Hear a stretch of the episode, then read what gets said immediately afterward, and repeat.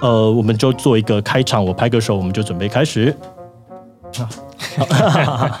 好，Hello，大家好，我是志奇哦。那欢迎来到我们的 Podcast 节目。那今天我邀请到的是陈卷毛，要一起跟我们来聊聊 IP 的商业模式，还有一些变现的手段。是，好，那卷毛跟大家打个招呼啊。Hello，大家好，我是 Fendora 的共同创办人，那大家叫我卷毛就好了。那 OK。呃，Fendora 其实我们是在台湾已经大概七八年的时间了。那我们主要都是做 IP 为主这样子，对。那要近几年转型成做 IP 为主的呃商业模式这样子。那我们主要是做商品化的部分，然后协助台湾很多原创的创作者，像赖贴图，大概前二十名里面有十名，我们都有直接帮他们做那个商品化的合作这样子。对，那呃也开始有跟一些像是游戏啊，或者说 YouTube 也有帮忙做一些周边商品。所以其实我们本质上从近几年早期是做插画家，然后后来开始。做 IP 的角色类，后来延伸成做，只要是 IP 类型的，我们都有，我们都有一些 know how 可以做商品化这样子。然后也也蛮荣幸的，就是今年刚好一月，就是上个礼拜的时候，在松烟那边开了一间我们第一间比较大的旗舰店，这样子。OK，对，然后那边就定期做一些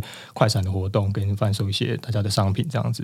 了解，因为其实卷毛是我的就成大的学长，所以我们算是 蛮早的时候就认识。虽然成大那时候还没有认识，因为你是九九级嘛，对不对？哦，没有没有没有，你更大吗？我九六。哦，你九六级，那所以你跟徐正就泽泽的徐正也都，徐正好像也是九六，就是你们都是那一批的。他比我再大一届。哦，你再大一届，他他比我再大一届。哦，了解。所以就是九六九九一零二，就是差不多这样两三四年，三年就有一个创业潮这样。再加一个 mask，大家就全部把它丢出来了。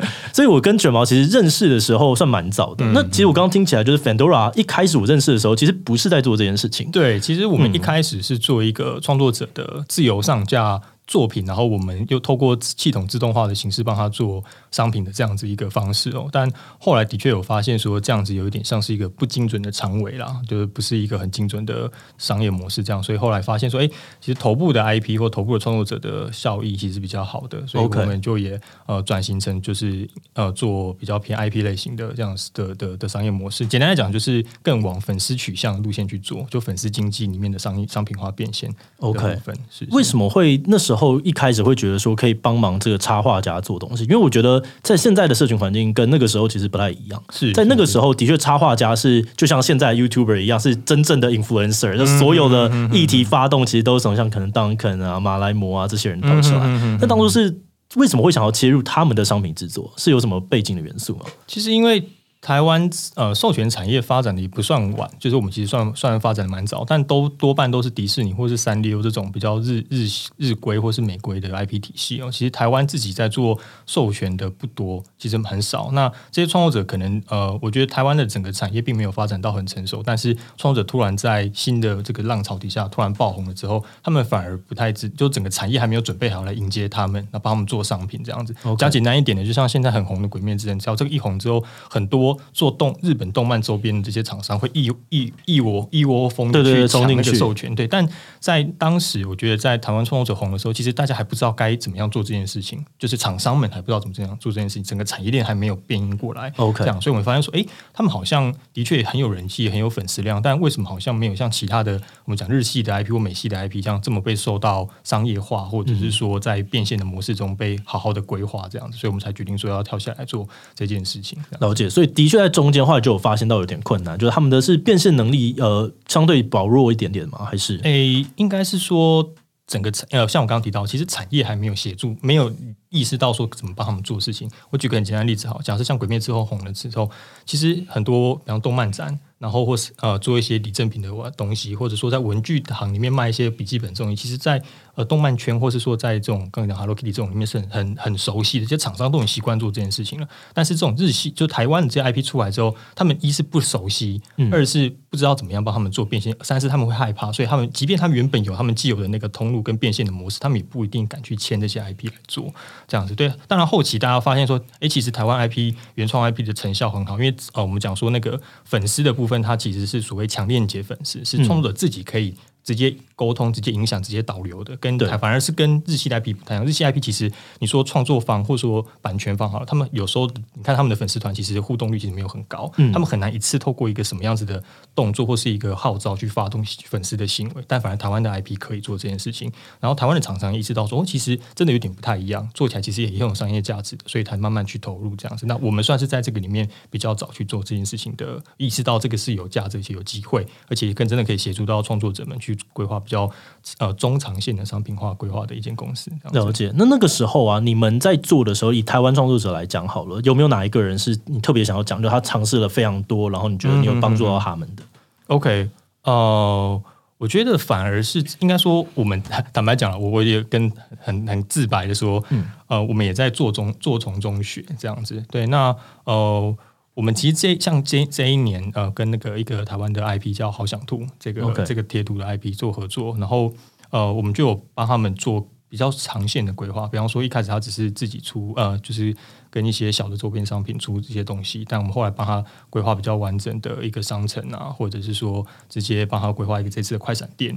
然后甚至帮他设想说，你今年一年下去之后，你应该怎么样布局你的商品？这个部分我们都会从这个方向去好好的跟他们讨论。所以的确，呃，早期台湾的 IP，像我们小时候，不知道你你有没有遇过那个像。没有，像像玩玩好了，或是一些比较早期的 IP，小时候对，小时候哎，是我们国小国中的时候，什么杰那个凯西吗？嗯，对，就是那种文具，那当时文具上面很红的那个那个角色。其实大部分的厂商并没有去好好的跟创作者可能沟通很长期的商业合作，或是怎么样子去做更延伸的发展。对，那我觉得我们在这一块有慢慢的跟创作者这边达成一些比较战略上的布局，这样不是只是一次一次出一发一发的商品，当然。做一发一发商品的这种合作关系也有，但是我们会倾向说更帮他们做长线的规划，这样子。了解。那像这样子做台湾的跟做日本的代理，那有什么差别？你们现在也其实有做很多日本的这种授权的东西，对不对？对，呃，其实应该说代理跟授权哦，它其实是两件事情了。我刚刚这边不小心把它混淆到了。对，对做日本的这种授权，如果跟因为台湾，其实它的概念大概是日本他们会有这个 IP 持有方嘛，对然后他们可能会分到不同的地区，那台湾可能就会有个代理商去把这些东西拿下来，嗯、哼哼然后经营台湾在地的这种各式各样的授权。对那你觉得拿这样子的东西的生意，跟刚刚讲到的时候有什么差别吗？也可以跟大家介绍一下。OK，其实代理权里面有分非常细的面向，比方说像发行权，发行权就是说我这个作品的内容是透过你去帮我做发行，比方说你要在呃卖给假设那个。MOD，或是你要卖给 Netflix 或什么之类的，加上这个就是发行商在做的事情。OK，所以发行的代理权是一趴，另外像商品的代理方又是一趴，甚至还有更细的什么体验活动、快闪的这种代理都有可能。只是大部分现在因为台湾的市场比较小一点点，所以很多的售呃代理商他是一次拿很多，一次全拿。比方说我们拿讲木棉花好了，OK，他拿鬼面的时候，通常一次是全部都拿下来。这也是包含发行，然后包含后面这种东西的全拿，通常都会全拿。对，因为能够想象，就是他如果只做发行，可能赚不太了钱。就在过去的时候，你 DVD 还卖得到。就是在我国中的时候，我还会呃每次段考就存个四百八十块，然后去买一片那种里面放三集的 DVD。是是。但是蓝光应该基本上我知道认知是，其实蓝光是完全卖不动的。没错没错。对。然后所以他如果只拿发行权的话，他去推广这件事情的动机其实会变低，所以他就把等于说后面的这些商模的东西全部把它一起绑进来。其实这个是有一点点市场竞争的一机机制在里面。OK，怎么说？比方说像你刚刚提到发行权，如果你假设我这块饼很大。所以发行权就已经足够很很很甜了，甚至是很多人来抢的时候，我身为原原厂，我当然会希望你们把权利切，我把权利切的细一点，各自切出去，因为每一份每一份都可以拿到很多，哦，而且大家都会竞争拿出最高的那个 price。没错没错没错。但因为台湾市场比较小一点点，所以也不会有太多人下套下来，就是说我三四五间一起来竞竞标，这个状况是比较少的。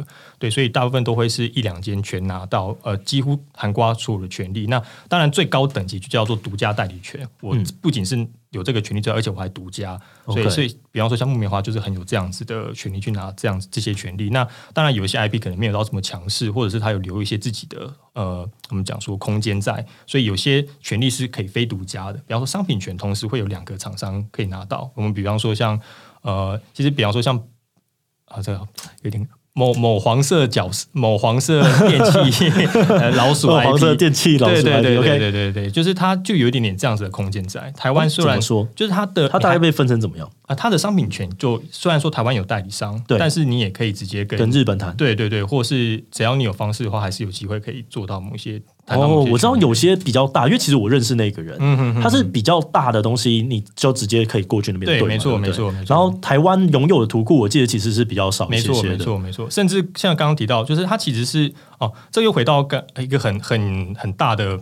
背景因素就是说，其实这些 IP 在制作的时候，每一部每一部，甚至每一个系列都是独自拆开来，有各自的投资方的。OK，我举例好像柯南，大家看起来好像非常柯南一个作品嘛，我们可能会觉得说柯南就是像一一作者跟出版社，一集一集，对对对，但其实他每一集每一集电影都是不同人出钱的。哦，对，所以他每一集的权利都是被要应该要被独立切割来看。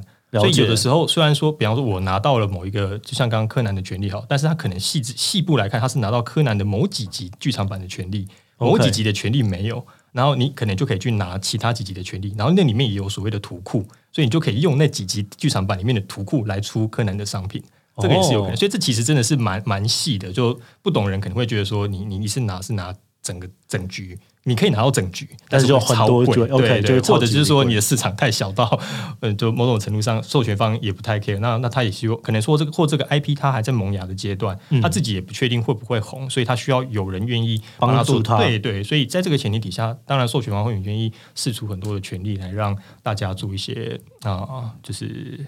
让利商对，就是把它商品化，就等于说，你今天你在推广这个商品的时候，我某种程度也让我的图案被一直推过去了。而且这种事情，它其实会出现在一些呃其他地方，例如说，它是老 IP，它今天想要翻新的时候，它特别愿意让别人去修改。没错，就像是福音战士，它就是靠着这件事情，商品不断一直弄一直弄，即使没有作品，但是你感觉好像每天都有福音战士的新作。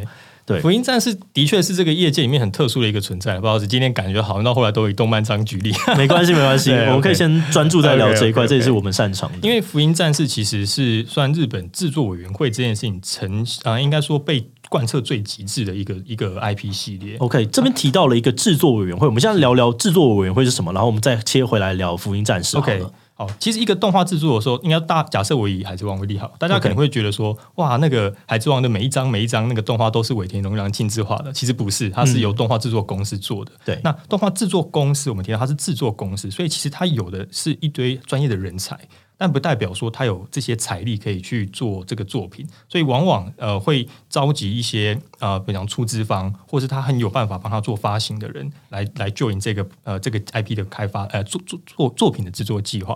所以像早期的时候，通常就是什么电视台会投入，嗯、因为以前动画在那里播电视嘛，对对，对，对，所以他们能有拿到最大的广告资源。那当然我自己来砸，做出我自己的内容，或是我之间我本来每个礼拜五的。晚上七点五点就有一个时段是要给小朋友看动画，对，所以我自己出资来找动画公司来做。对，而且制作委会拿到后面的权利的话，就等于说我今天其实最大的推广者就是我，没错，后面的所有商业模式我全吃。对对对，所以早期是比较单纯，就是可能是电视台加上玩呃万代，就是像这样几间简单的玩具商就搞定了整个制作委员会。但因为像到后期，尤其像呃。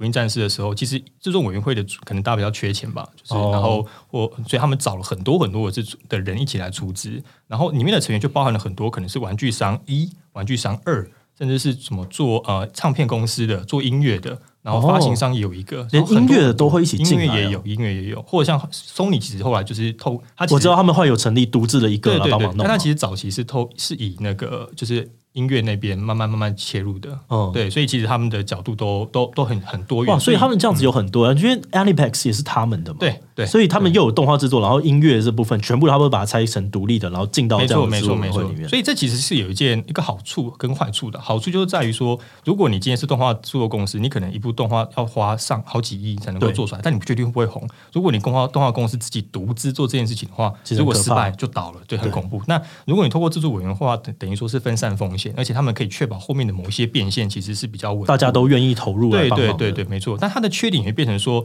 大家的意见就会很多。我可能会规定说，你里面一定要放我某一个歌手的歌两首，你里面一定要穿插一个够帅可以变形的机器人，你里面一定要怎样怎样怎样怎样。所以会有很多的限制的话，你的作品的制作方向上的确会受到一些限制。所以大家可以看到，为什么现在很多的、oh.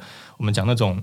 呃，番都很像异世界，每每一季每一季都三部或什么之类的。对，这其实是会有制作委员会资方的考量会变得比较重的原因在这里。我觉得你刚刚讲到这个商业模式的事情的时候，让我想到蛮多的。因为我每次在看一些新的作品的时候，我就会觉得他为了要变现的那件事情变得很明确。嗯哼，就在过去的时候，其实 DVD 本身是可以卖钱的，那他可以把很多的精力投入在把这件事情做好，然后上剧院，然后卖 DVD 就可以回收。可是现在为了要变现的时候，他会增加很多人设相关的事情，他会增加非常非常多就是硬要出现的一些东西，甚至那个节奏，尤其是在例如说像是 Netflix 上面那种一集一集的东西的时候，这个感觉的确是蛮明显的。甚至很多时候我在看漫画的时候，我就想说，哇，这个是不是它其实是要安排十三集、十三集，或者是十三集，然后一个剧场版，十三集一个剧场版，然后之后两个 OVA 就过去的这样子的东东？的确会有这样子的状况。其实，呃，剧场版配合系列动画这个播出的这个节奏，也是近几年被发现的。嗯，对。然后这是应该是那个金阿尼。OK，创造出来的商业模式，金阿尼哦，对对对，你会发现金阿尼就是会。呃，就是系列动画做完之后，他会把一个附加的一个重要的结局或者什么之类的做在剧场版里面。哦，然后因为前面累积了巨大的人气，然后让去灌到剧场版，因为大家才会愿意花钱进去。对对对对。哦，这个也蛮有趣的。对，因为其实以商品变现来，哎，应该说 IP 变现来讲，大概可以分成四大类啊，就文本类的变现、商品变现、体验变现跟这种形象代言变现这样子。嗯。那文本的变现的确在近几年来变得比较困难的原因，当然就在于一是呃网络的兴起，盗版比较猖獗，所以以前已经很少有人。会愿意付钱去买漫画，或者是去买 CD 这种状况了。所以，当你在看免钱的情况底下，这块原本的很大的收入的支柱来源就会消退。那他只能靠其他的部分去撑的话，就会造成他像刚刚提到，他必须要卖公仔，所以角色一定要怎么样怎么样怎么样，甚至要三种不同属性的角色一定要哦，对，一定要有就是姐姐型的，一定要有傲娇型的，然后一定要有妹系的啊，就是这样子。对，这个是这个也的确是啦。然后，对，这也这商业上可能必须要呃。配合的部分，所以反过来很有趣的一件事情，看金阿尼反而是他大部分呃，他很多作品都已经做到自己投入的金额是很大，他自己的占比是高的。Okay, 他们做很多，对，没有错，像是例如说紫罗兰好了，最近的大作紫罗兰嘛，嗯嗯嗯，那紫罗兰他的确他做的商品的这件事情就是没有那么那么的夸张，对对，哦，因为他甚至连他的脚本都是他自己做，透过那个小说大赏自己。呃，自己去挑，然后慢慢一个一个弄。小说大赏，自己挑自己的剧本，自己出资，自己做动画，所以他在整个的节奏控制上，或是我们讲说商业变现上，他就会比较有自己的主控权，想法就会比较好，比较可能比较完整一点点。了解，那难怪他们也是就很受到大家尊敬的一间动画公司。那我们刚刚再聊回来好了，刚刚讲到就是制作委员会，现在大家已经了解制作委员会的概念是什么之后，这边我想要好奇就是你刚刚讲《福音战士》，它的制作人员很特别，为什么？啊，应该说早期就是他是第一个把制作委员会弄到这么多成员的 哦，所以他是先创造了这件事情。对，就是以前其实比较单纯嘛，所以就还好。但是他后来就是福音战士开创了这个局之后，而且呃，Gainax 这这一群工作人员应该说团队啊，他们本身也比较能够接受二创，或是很广发出去给别人做呃不同可能性的这些这间公司哦，所以他也一是。你资方已经很多元了，二是团队也不也很乐见这件事情发生，嗯、所以他的确是开创了很多，就是所谓所有这么广发商品化的这样子，或者说很多变现方式，他都很很很 free 很好谈的这一间公司，所以他也造成了后来可能制作委员会也食髓知味，就说、是、诶，既然一个作品可以这么容易的，应该说相对容易的，呃，有比较有弹性，可以授权给很多其他人做这么样不同的商品的变现，那的确我的。呃，商业机会其实还不错。那我看到下一部作品出的时候，我也有意愿也去投一下。所以很多原本的小公司或原本一些小的资方，他可能对这块没有兴趣的，他也愿意投入进来。对.这是这是一个好，就是他开创了这件事情，所以造成后面很多动画比较容易被制作出来的原因，是因为你资方变多了嘛？哦，对对对，大家比较敢投。但坏处就是大家意见也很多。OK，所以制作有时候也会遇到一点冲突之类的。的确，的确。但我觉得这也是蛮有趣的，就是。要讲说什么东西是全世界共同的语言，我觉得其中一种可能是迷音，然后另外一种其实就是 A C G 相关的东西。我现在越来越感觉到，就是 A C G 它可以穿越很多很多的。呃，就是这种族群啊，穿越地理上面的位置。嗯、我常常讲说，因为有时候在你知道，我们都做一些中国相关的议题嘛。那做中国相关的议题之后，就就不免会有一些中国人跑过来跟我们吵架。嗯，那每次开跟我吵一吵，我有时候看到的时候，我就会耐心跟他回一回啊，聊一聊天。然后最后就可能吵得他就不欢而散，他觉得啊，我都没有在听他，你就自己这样想。然后吵完之后呢，我就说啊，算了，你不要生气，不要生气。那个等下去看动画，那个、我就跟他讲说哪部很好看。我还记得有一次，我就跟他说啊，你可以去看一下史莱姆，今天刚好有一集新的。新的然后他马上就回说，哎。我有听说这个史莱姆非常好看，这个是值得的吗？后面怎么样怎么样？然后或者说这部真的很好看，你可以看一下，这种动漫可以穿越很多事情，动漫可以连接大家。的确，的确，就有点像是应该说所有的呃作品啊，到最后会扣回到是人类最共同的一些基本情感。嗯，对，所以虽然呃之前有一句很流行的话是“越在地越能国际”嘛。但我觉得越在地越能国际的前提是你里面还是要有一个很共同的核心元素，就是那个基本情绪、基本情感是要在的。然后那个元素能够打动很多人的话，这个在地化只是一个风格上，或是它呃背景整个脉络、故事脉络里面的一些元素的取用可以比较特别。嗯、但它但你还是要做到基本的情感要被打中，这个这个才有用。所以其实不管是 A C G 类，或是我们讲说呃为什么日系的角色，那卡纳赫拉为什么可以在台湾红？其实它很单纯，就是它达到一个最单纯的东西，就是可爱。哎，可爱这个这个是万年不变的一个一个一个核心情感。OK，对对，了解。那你在这个过程当中啊，有有没有什么遇到任何的有趣的事情，或者是你觉得啊，这个这一行它的辛苦到底在哪里，或者是你觉得有看到什么样子的机会吗？就做授权商品这个东东。授权商品，我觉得有趣的是在于说。它跟一般在做一个我们讲说做产品不太一样，是做产品可能是你看到某一个痛点，嗯，然后你想要去解决生活中的某一个痛点，所以你开发出了某一个商品，对对对，然后你服务为了解决问题，对对对，然后你需要去行销跟推广你的商品跟你的品牌，所以你再去做行销跟推展嘛，对，那它所以它是发现一个痛点之后做出产品再去做推广，但 IP 是有点倒过来的。是已经有一个受人喜欢的东西，有一群粉丝在那边，然后你去满足打中他想要买的，对对对，你去满足这些粉丝的需求，所以他不是在解决问题，他是在创造爽感。OK，对，或是解决，就是哎，不是解决，就是满足大家的需求，所以他是已经既有的一群人在那里，然后你需要的是去呃分析。跟拆解他们要的东西，或者说去拆解这个文本，这个这个魅力因素到底是什么？然后跟你的商品之间，你要怎么样出能够最符合他们的需求，然后再去推出这两，哎，把 IP 跟商品做一个结合之后推给他们。我觉得这个的思考过程是蛮有趣的。了解。那你最近有做什么？就是海外的吗？或者是国内的？你都可以举个例子跟大家聊聊。OK。最近的话，当然还是因为我们还是希望帮台湾的 IP 多做一点事情啊，嗯、所以的确还是以台湾 IP 为主。不过两年前我做一个蛮有趣的 IP，是跟那个神魔之塔的合作，这个、哦、好特别哦。对对对，我这个印象蛮深刻，就是因为神魔之塔，我不知道呃。听众大家知不知道什么是它这个游戏？它就是转租，然后会有一些抽卡的机制，这样子对，对，对，然后一些很好很强的卡牌。所以那时候我们出了一款就是 T 恤，然后当时我们不知道到底粉丝要的是什么，玩家想要什么样的东西，所以我们就拆解完之后发现说，哎，可能大家喜欢那些呃那个怪兽的角色，所以就出了怪兽角色 T。第二个是里面有很多有趣的梗跟一些元素的字嘛，就是那种什么呃一抽入魂这种文字，我就出了这种字 T。嗯嗯嗯，然后第三个是我想说，哎，大家转租跟抽卡这个是个很大的元素，那我们就卖一款。转租 T 好了，就你买那件衣服的时候，你不知道你不知道你会买到哪一件，好烂哦！如果对，但是如果你买到你那一件是黑金黑金 T 的话，我觉得送你一个很好的小虚拟角色这样哦。所以它是真的是它是绑虚拟的线下的绑线上，对对对。然后这三款系列我们都都都出了这样 OK。结果最后呃，我原本以为怪兽的卖最好，自提第二，然后转租那个是你，因为你根本不知道你会买到哪一件衣服啊，所以应该没有人敢买吧？但是为了虚宝，大家应该会疯了去。的确，后来是这样，因为而且我后来发现大家其实。把这件事情当成是在玩游戏一样，就买一件 T 恤就当成是抽一张卡的感觉。盲盒，盲盒。对对对对对对，所以后来是就是反而是逆过来的，就是销量是倒过来。所以这件事情就让我们也意识到说，的确要去拆解一个 IP 的魅力因素，跟呃玩家或粉丝喜欢什么是很重要。那这个 idea 它可能可以套用在类似的手游的机制里面，但它就不适合用在其他的 IP 上。比方说像我刚卡拉赫拉就不适合用这种方式，因为它的粉丝跟他的关系里面并没有这样子的元素存在。哦，这蛮有趣的。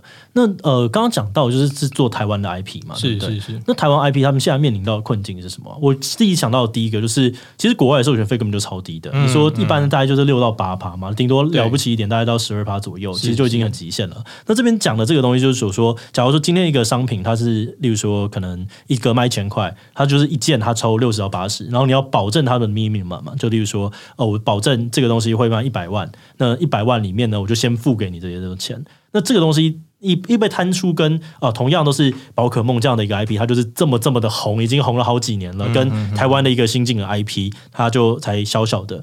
那同样都可能都是六到八 percent，是对。那他遇到的问题还有哪些吗？除了我刚刚讲到这个，或者是我刚刚讲到这个东西，真的是一个问题吗？嗯，我觉得台湾 IP 或者说整个大家可以纵观整个全世界内容产业来看的话，发展最好的地方地区，一是美国，二是日本。然后三韩国也有，那中国的确也在崛起，反而是在欧洲这块就还好，没有到那么强。那其实这个大家可以看到一件事情，就是呃，内容的产业其实跟市场大小其实是有很大的关系的。就是说你做了一个 IP 出来之后，它如果让很多人看到，很多人喜欢，有很强的推广力道之后，它的变现的的市场就会大很多。但因为台湾的 IP，呃，我们以近几年来讲，哈，台湾的 IP 主要发展的一可能是靠 Line 的贴图这一块，它其实很在地化，okay, 对，然后它后面也没有那么多的资方愿意再去。帮他们做更延伸的内容，去推广到其他地方，或是推广到台湾这个市场里面其他的族群里面去。对，那为什么会大家不敢？就是因为一是台湾市场的确不不是大到可预期的回收的的金额，所以假设有点风险的情况下，会比较难。呃，让资方投入这样子，对，那我觉得这是一个很很关键、很关键的原因，就在于说，你就其实做 IP 跟做创投很像，跟做新创公司很像，对。那大家要有勇气，那勇气的前提当然是你可预期的机回报的几率要到多少，嗯、那这个其实跟市场又很有关系，所以对，会会遇到这个小小的陷阱呃困局，就在于说，一个 IP 可能已经红了两到三年，但它的模式可能都是靠贴图或是靠一些呃简单的图文创作，但它会。一好，我们讲一个简单例子，假设 Facebook 今天不红了怎么办？它的唯一的沟通的这个教堂就消失了，他.没有再建其他的教堂，或者说其他的传教士在帮他做传教的话，就会就会陷在这一边。对，所以我觉得呃，这的确是一个比较大的困境，就是我们没有很广。广的体系去做推广，跟做更新的内容制作的这件事，而且这样子会有点循环嘛，因为你没有这个东西，资本又不投入，可是资本不够的时候，你也没有办法再盖更多的教堂。那这边我觉得可以给大家一个基本的认知，就是像你们去规划一个 IP 的话，你认为这个资本大概要都要砸到多少万，或是几千万，然后把它放进来，它才有机会去成功？还是这个东西是非常非常很难去量化评估的？呃，如果说以很我们大家很多人的创作者，或是很多做角色 IP 的心中的理想，就是希望被做成动画。对对，但当然动画的资效果非常非常好，但它资本也非常非常的高。嗯，所以这一块其实在，在即便在现在的日本，也不一定有公司愿意做这么多的动画投入的。一个动画，我们举个例子好了。呃，假如说是，哎，这很难，因为动画的那个。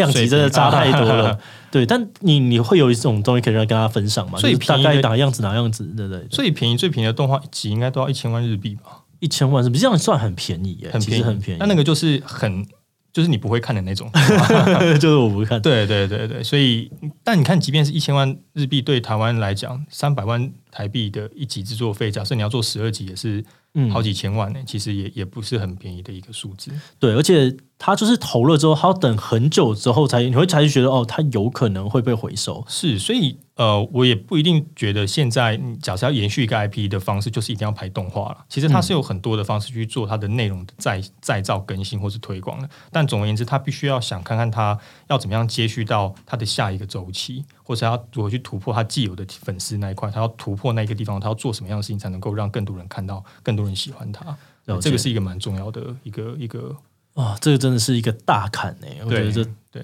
加油加油，这是真的大坎。好，那我们刚刚聊了非常多严肃的事情，我们最后来聊一些就是 阿仔的话题好了。OK，对，你最近有看到什么有好看的东西吗？或者是难得今天要就是你知道拍拍 Podcast 然后放在自己机上面，所以有没有这个期间应该想推的推到爆过年哦。这个期间应该大家就最迷那个吧，天竺鼠车车哦，天竺鼠车车，对啊，对啊。我觉得天竺鼠车车其实也是让我们看到了呃这个商业模式的转换，因为过去其实是一个。呃，影片本身它可以卖钱的，但现在要靠后面的这些授权啊，或者是相关的效应，取得知名度，在变现的时候，其实你就看到木棉花他们愿意把这些东西全部都放到网络上面。我们应该是可以大胆的讲，如果天竺鼠车车它没有被放在 YouTube 频道，让大家可以免费观看的话，其实它的影响力应该是会大幅的下降的。没错，没错，对，所以我觉得这一部真的很厉害。他们当时不知道是花了什么样子的力气才说服成功的。啊，你是说木棉花那边？对啊，okay, 我觉得他们自己基本上应该是要有一个人提案想到这件事情，然后再来是他们还要说服版权方吧，因为他直接放到 YouTube 上面是全世界都可以看的。他有锁 IP 啦，但的确那个你有锁跟没锁其实。对啊，你就只要。转换弄一下就跑过去了。其实这个这件事情跟那个巴哈姆特 Sega 动画风的这个计划很有关系。OK，对他当时因为你真有找就有真有过去跟他聊过，是是是是是是，因为当时呃有荣幸就是 Sega 在启动这个计划的时候有有有跟我们这些仔仔聊过一下，这样子就给他一些想法。那的确当时最大的困境就是突破点啊，就是在于如何取得版权，能够让他们在呃 Sega 让动画风在线上做播放。那我觉得木棉花这边真的是。蛮聪明，看到这件事情，就他也意识到说。盗版这件事情你挡不住，或者说流出这件事情挡不住的，嗯、所以与其你把这件锁死，还不如说我的目标改改变成是我就放弃文本变现，但我反而是让文本的触及率变成最大。对、嗯、我靠其他的方式去做变现，而且动画风这边我必须要就是业配一下动画风，因为我是就是忠实使用者，从它一开始的时候我就在用，然后它收费的时候就很开心，马上用爱奉献就刷下去这样子。动画风是一个我觉得很有爱的平台，对，就是它在里面的它的挑选、它的策展，然后跟里面你看到的一些很多的小细节，就觉得啊，这个平台很懂我啊，很懂我，所以你那时候看到就啊，直接买下去了。嗯、哼哼，但他们团队是不是其实很小啊？对他们，因为毕竟是里面的一个呃，巴哈姆特里面的一个新的小的事业体啊，所以慢慢慢慢这样长大。最近有变得比较好了。对，因为一开始他们那个收费比率什么零点七八趴，我记得一开始超级小，我就想说傻眼，这个东西。这样怎么活？然后后来因为那个呃，这个我记得是异世界风俗娘，然后之后他们为了要验证大家的年龄，然后他绑信用卡验年龄，然后所有人的付款方式直接暴增到四点七级、四点七级、五点多这样子，对，然后就活下来了。我觉得是蛮开心的，这是好的一件事情。对，那他们当初其实也是，我记得他是免费给大家看嘛，然后只是画质可能不太好啊。他一开始其实是所有画质全开哦，所有画质全开，所以他其实真的很有爱。他当时有两个成长的引擎，第一个是呃。他把它改成是会员才能够看一零八零 P 哦，对啊，我我想起来了，一开始呢其实是全部可以看，然后但这个其实没有持续的太久，对，然后后来他就锁一零八零，然后改七二零，然后现在是改成四八零，就一般的人只能看到四八零。他画质这个呃限制做做出来之后，会员的增加就变就暴增了。我觉得这个是很明确，因为其实在七二零的时候你还不是那么的明显，可是现在你已经没有办法回去看四八零的东西了，四八零你就觉得这哎这个低画质，对啊，就是哇好难看哦，真的是 各种细节都看不到，我觉得不太满意。对，了解。那还有吗？就是你有没有什么想要推荐的这个你知道漫画？对啊，推一下。我想一下哦，最近啊，我最近看巨人看的很疯啊。巨人吗？重新看？对，应该没有。他最新的那一季，就最新的一季，MAPPA 他们做的。对，MAPPA 做的那个啊，巨人真的是大家可以看一下。这边的人应该大家都有看巨人，我我的。受众好像都有一些仔仔，合合理，一定要看的。到时候我们最近还要跟 Hook 还有阿 D 再玩一次那个巨人大挑战，我们要争夺最后的始祖巨人，真的很难呢。这个我刚看你们那个 上次那个超级无敌难，然后想说好厉害哦，他真的是很认真在背名字，我完全没有办法背角色的人名，我我我也有有点难。对啊，然后还要背什么玛利亚之墙，然后各各式各样的墙的名字到底是什么？对啊，那其他的你是主要都是在动画跟漫画上，你电动你有涉猎吗？电动我也有，但比较少。电动我可能一年会玩一两款比较有名的大作了。OK，其实我上一款玩的玩的比较迷的，应该就是那个太七 retake。哦，好久以前哦。但我好像哎、欸，其实我跟你差不多，因为后来有点忙，就没有再玩。对啊。但就是 remake 的时候，就觉得说，好啦，认真给你一个尊敬，然后好好玩一下。但我在玩那个的时候，我就发现到说，啊，这个。以前的剧本跟以前的台词，你要在 Pixel 时代的时候，你会接受很多事情，对，对，或者是在那个假就三 D 还没有很成熟的时候，你会接受这个角色可以讲很中二话。现在他变得很真实的时候，就觉得不行不行，现在太中二了，太中二了。没关系，Tifa 还是很真，这就是。难怪大家都要做模型，就是要骗你的钱。的确买，的确买。OK，好，那我们今天其实就非常快速的跟大家聊了一下这个呃 IP 相关的一些商业模式的变现或者东西。那你们那个店现在主要卖哪些？我们在最后的时候做个小小的广告。好，我们就主要以还是以台湾的 IP 为主啦。所以，如果说你喜欢像卡波啊、好想吐。然后豆卡医生，然后奥乐基这些 IP 的话，都可以来我们这边。那呃有一个比较特别的是，我们有跟那个上班不要看瓜吉，他们出了一个，就是帮他们出每一个角色都人都出了一个角色，然后相关的商品也在我们店里面有做贩售，这样子。了解，那个店是在松烟的哪边？在松烟，大家一定完全没有去过那个地方。我们是在。呃，靠近大巨蛋的那一那一面，靠近大巨蛋的那一面，那真的是不会去哎、欸，太里面了吧？对对对，但因为想说，就是也期待松大巨蛋那边可以开了。你这个呃呃啊，看来是挡不住了。我是相信他是挡不住的。对啊，没关系，反正我们现在把那个位置弄得蛮好的。那反正大家去也可以看到一些告示牌，也可以对当着当成是那个松烟。巡礼，OK，好，那今天呢，我们的录影跟闲聊大概就到这边告一段落，那我们就下次再见喽，拜拜，拜拜。